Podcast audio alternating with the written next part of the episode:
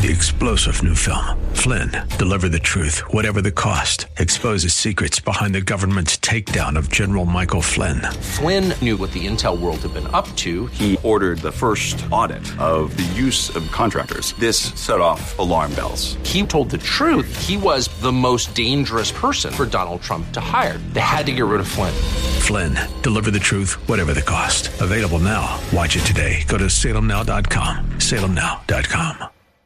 Hello, and welcome to In the Word, a ministry of Calvary Chapel of Orlando. We hope that God speaks to you today as we continue our study, verse by verse, chapter by chapter, with Senior Pastor Will Ramirez in the book of Luke. Up to this point in Luke, we have seen Jesus perform many miracles, healing the sick, cleansing lepers, causing the blind to see, feeding thousands with five loaves of bread and two fish. The religious leaders of the day wanted to see Jesus dead, as many people began to follow him. Jesus warned the crowds of the Pharisees' hypocrisy and called all men to lay down their lives to be one of his disciples. Jesus told them they must consider the cost. The scribes and Pharisees hated Jesus and condemned him for being a friend of tax collectors and sinners. Jesus shared three parables about how God is excited when sinners repent and turn back to their loving Father. We join Pastor Will in Luke chapter 16, verse 1. For the first time in a while, here in Luke 16, we see that Jesus has real disciples following him instead of just a mob interested only in the miracles.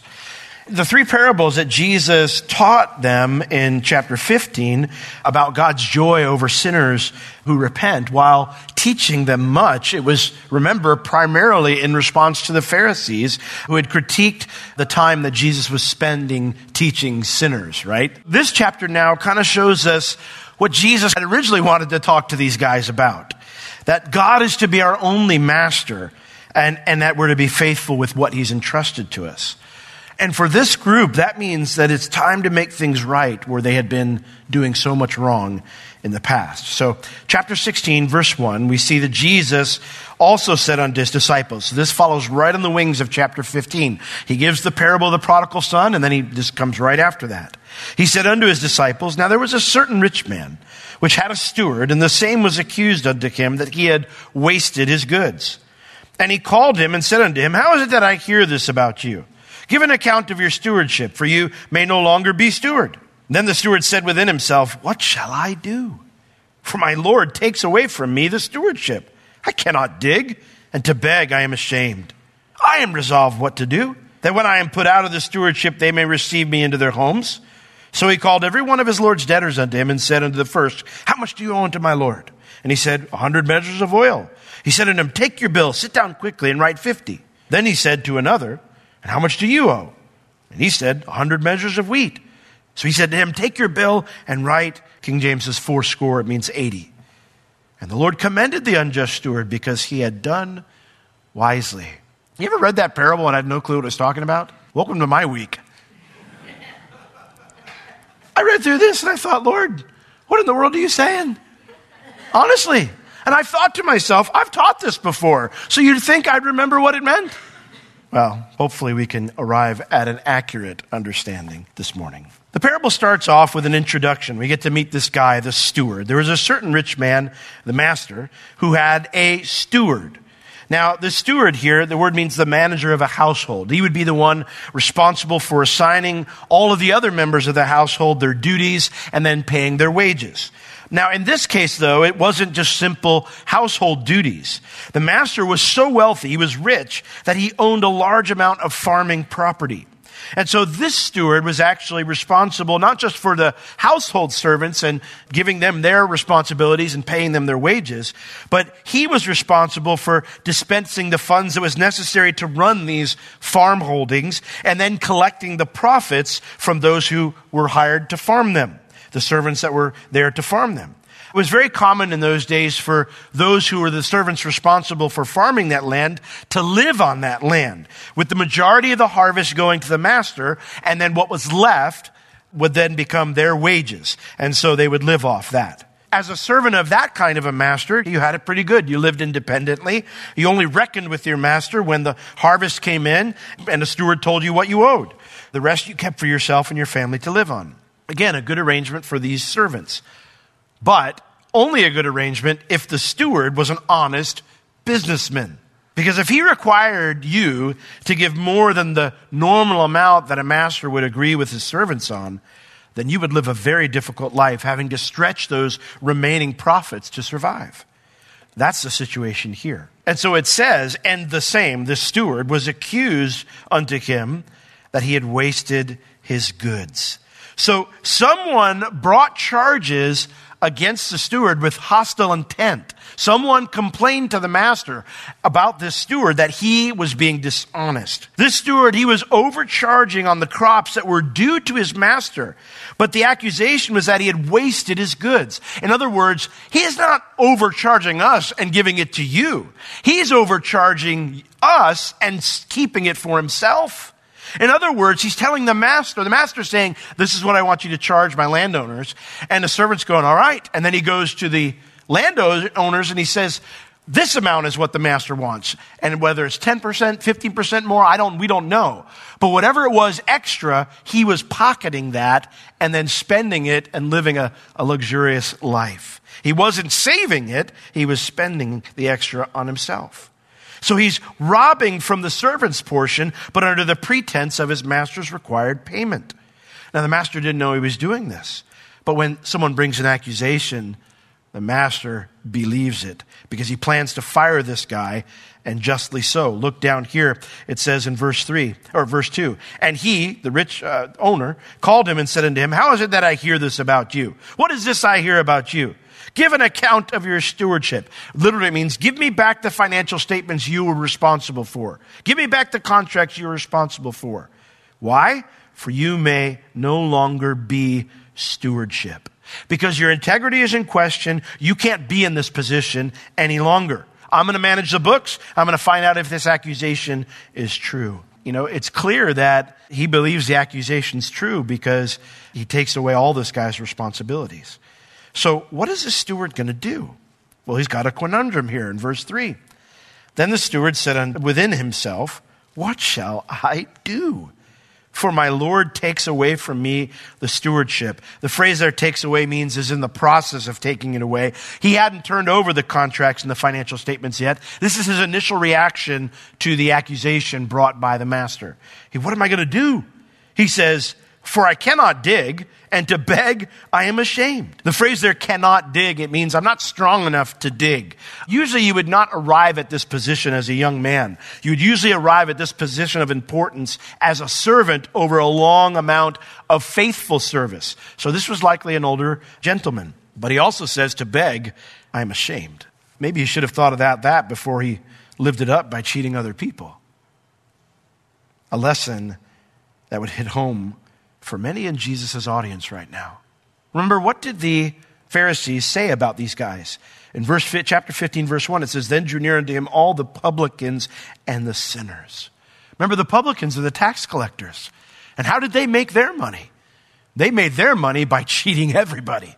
They were hated, despised as traitors.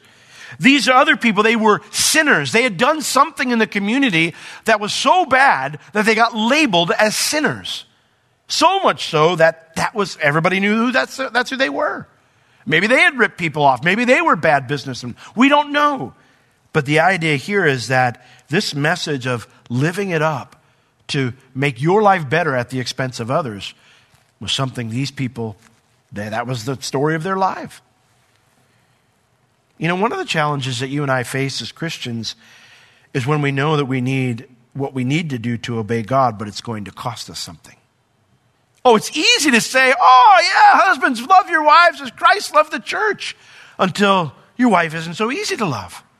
It's easy to look, oh, well, I know the Bible says, wives, submit to your husband, says unto the Lord. Praise the Lord. And then you have a husband who's not loving you like Jesus. All the things that the scriptures say, they become the real test of obedience when it's going to cost us something, right? And it's very easy in those moments to push God away or to compromise what we need to do. Because when we compromise what we need to do, it means we're really not doing what we need to do. These publicans and sinners were facing hard decisions, but they needed to trust God and make them. So we can see that Jesus is trying to get their attention here and that he has a lesson for them.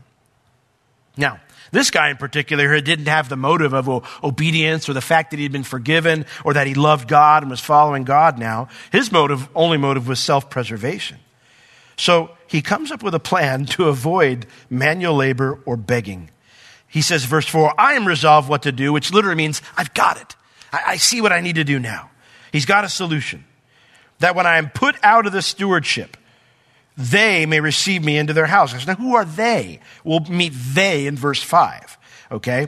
But the idea here, or well, let's read it, verse 5. So he called on every one of his Lord's debtors unto him and said unto the first, How much do you owe unto my Lord? So the they are the debtors. These are those who had been loaned a field and needed to make the agreed payment from the harvest to his master. So he's saying, I know what I'm going to do. I've got a solution that I'm going to call these people in that when, I, when I'm put out of the stewardship, they'll receive me into their homes. They will be sympathetic towards me when I get fired. So, what does he do to make them sympathetic towards him? What's his solution? Well, keep, he says, How much do you owe unto my Lord when the first landowner comes in? And this guy says, Well, a hundred measures of oil. The measure is a bath back then. It's a measurement they used back then. It's about eight gallons. So this guy owed his master 800 gallons of olive oil. And he says to him, well, then, take your bill, take your contract that, that I made with you, the big phony one, all right? Take that contract and sit down quickly. And in, it said you owed 100 of these things. You owed 800 gallons of olive oil, make it 400 gallons. Basically, just doubled this guy's salary. I mean, how would you be doing right now if somebody just doubled your salary? You'd probably be pretty happy, wouldn't you? In the U.S., the cheapest olive oil runs about $15 a gallon. So this would be a savings of $6,000. Now, when you consider that olive oil was a luxury back then, Revelation 6 6 talks about how in the time of famine during the tribulation, the rich get richer because it says, you know, don't touch the wine and the oil, right? Olive oil was a luxury back then, okay? When you consider that, it's probably even more expensive than it would be today. This steward has just made this servant a very wealthy person, a very wealthy person. Now, next, he says to the next guy who comes in, he says, How much do you owe? And he goes, Well, I, I farm wheat. I owe, I owe 100 measures of wheat. The measure would be the cor, which is about 10 to 12 bushels or 650 pounds of wheat. So this guy owed his master on the phony contract 65,000 pounds of grain. He says, Take it and write 80, four score. That would be 13,000 pounds of grain that the servant can now either use for his own, you know, eating needs or to sell. Again, in a moment, this servant has become a wealthy man. Now, why does the servant do this? Because he knows I'm going to get fired when my, my, my boss sees I've been cooking the books. And so this will cause these people to be sympathetic to his flight, his plight, and they'll likely take him in. Now you might be thinking, wait a second, Pastor Will, won't this get him in more trouble with his master? Isn't this theft? You know, I mean, this is money that's due to his master, and now he's, he's, you know, basically letting these guys off easy so that they'll take care of him. I mean, isn't this theft?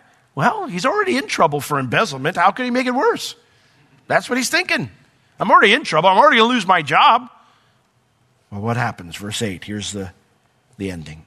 And the Lord, this rich man, the master, commended the unjust steward because he had done wisely.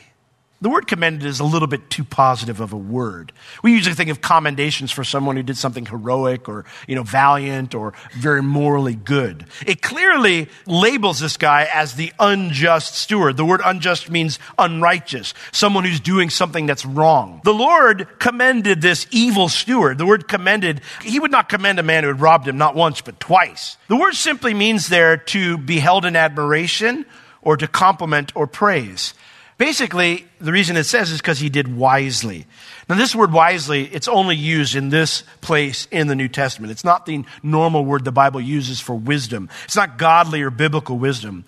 The word there actually means to use one's mind to act shrewdly. The tone here is that the master still fired him, but he actually admired the fact that this guy could think well enough on his feet in a tight space to survive the ordeal. You know, he's basically looking at him going, You little rat. You little rat. Yeah, I got to give you, I got to give you, you got some chutzpah. I got to give you something for that. You're still fired, and I'm probably going to try to put you in jail. But you, you, got, you got some quick thinking going on there. I can see how you got to this spot. So, what's the lesson? You need to be an unjust steward, right? this is where it gets a little difficult. This guy had recognized that he was in massive trouble and he did what was necessary to fix it. But why would Jesus, why in the world would Jesus tell us a story about an evil man who's able to think on his feet? Are we supposed to follow his example by doing whatever it takes to secure our safety when we get caught or we end up in trouble or create trouble for ourselves? No, not at all. Jesus' point is at the end of this verse.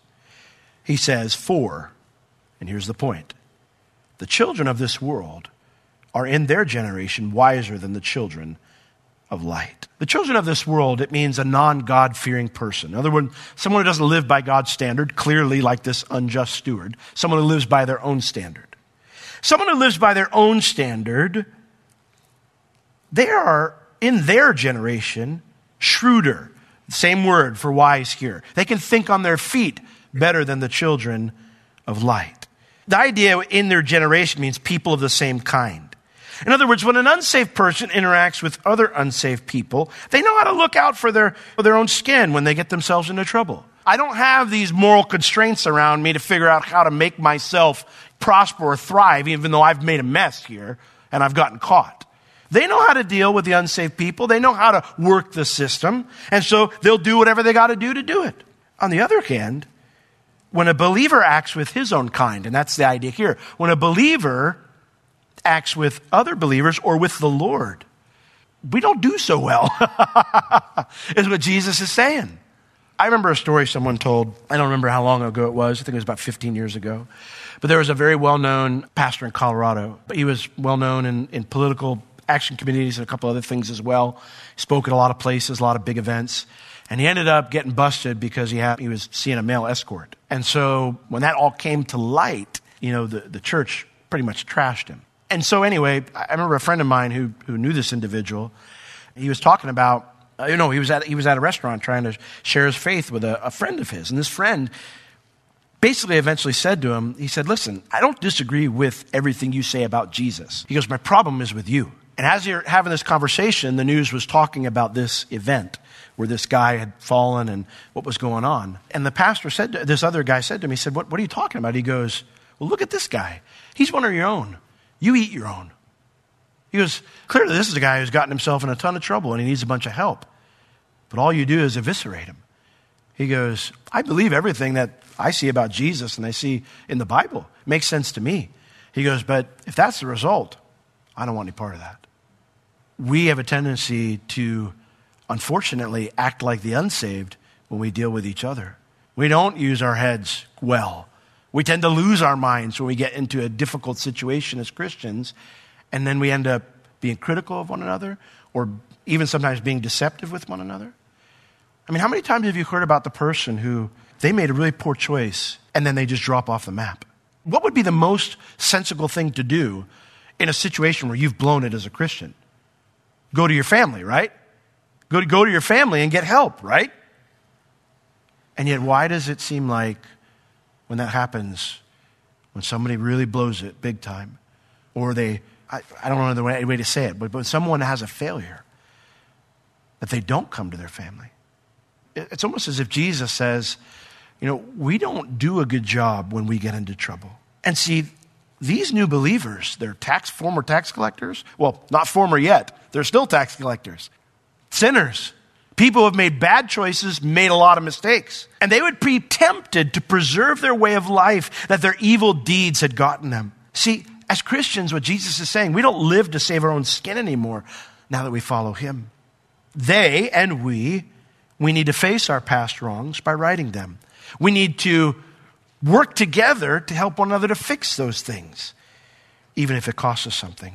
And so in verse 9, he tells these guys here, he says, rather than pulling away or rather than compromising or rather than not making things right, he says, here what you need to do. Verse 9, this is the point. This is the point of the whole parable. And I say unto you, Make to yourselves friends of the mammon of unrighteousness, that when you fail, they may receive you into everlasting habitations. Now, again, you read that and you go, okay, that's really difficult to understand. What in the world does that mean?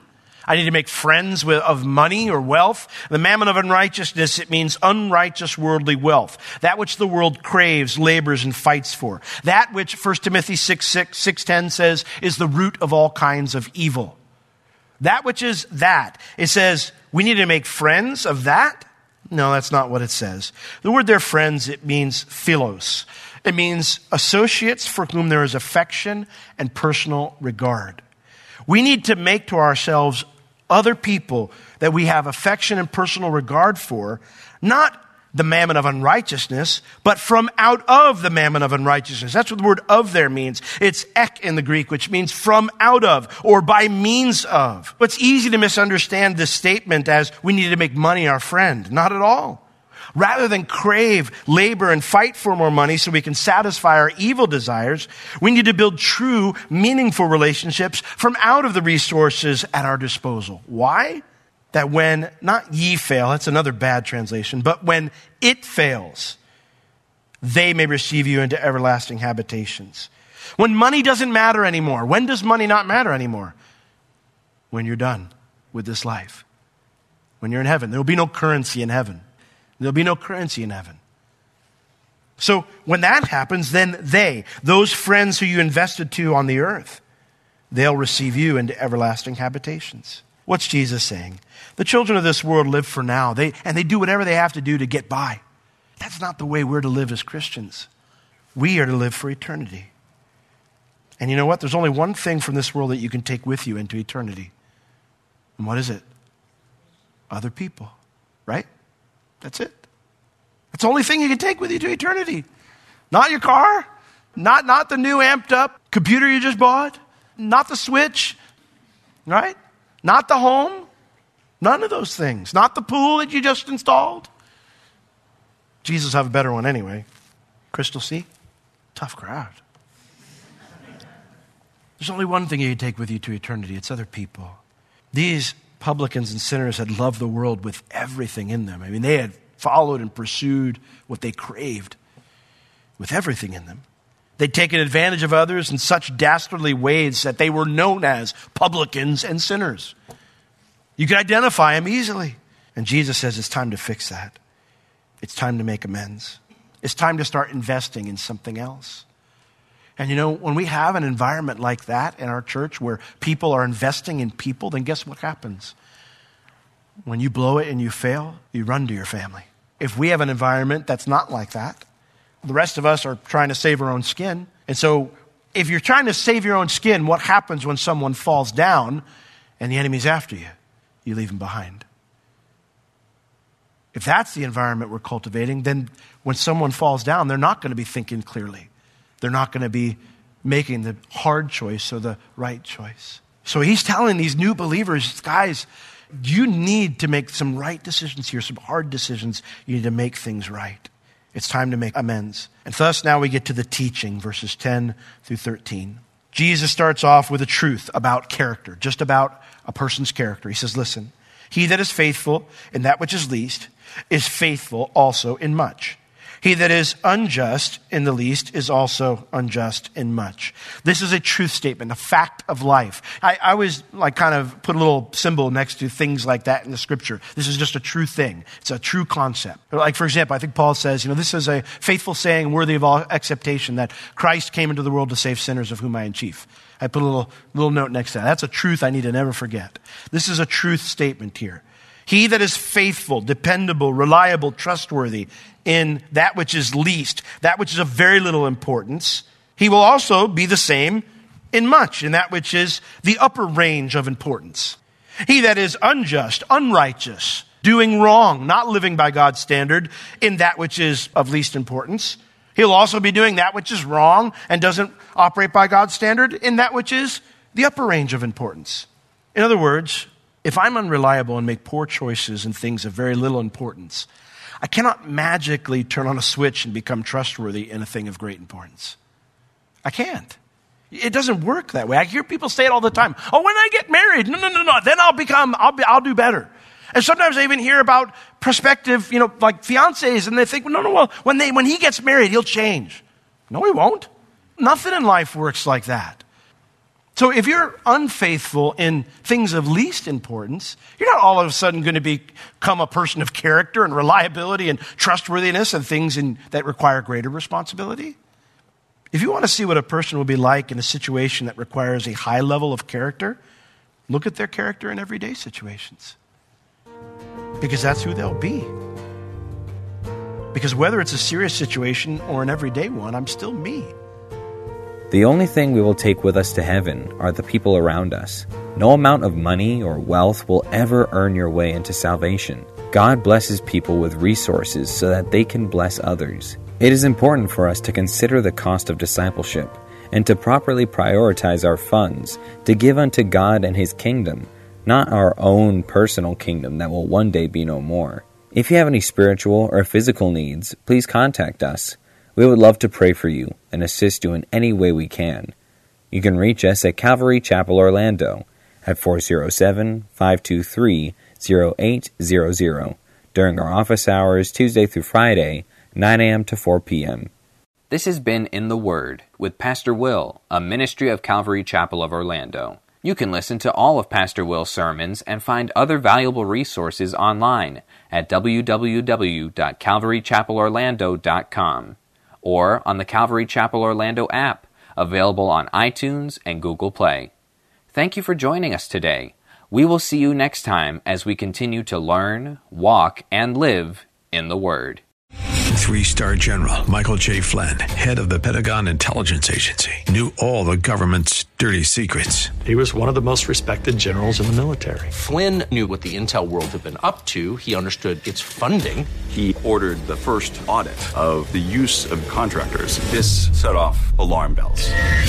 The explosive new documentary, Flynn, Deliver the Truth, Whatever the Cost, and covers the facts behind this scandal. Flynn told the truth. He was the most dangerous person for Donald Trump to hire. I find out the worst enemy that I'm going to face in my life is right here in America. They took my assessment and they wanted me to change it. And I was like, I'm not changing it. They had to get rid of Flynn. With in depth interviews, archival footage, and never before seen personal records of the man behind the headlines. I just felt like I was drowning. Flynn, deliver the truth, whatever the cost. Available now. Watch it today. Go to salemnow.com. Salemnow.com.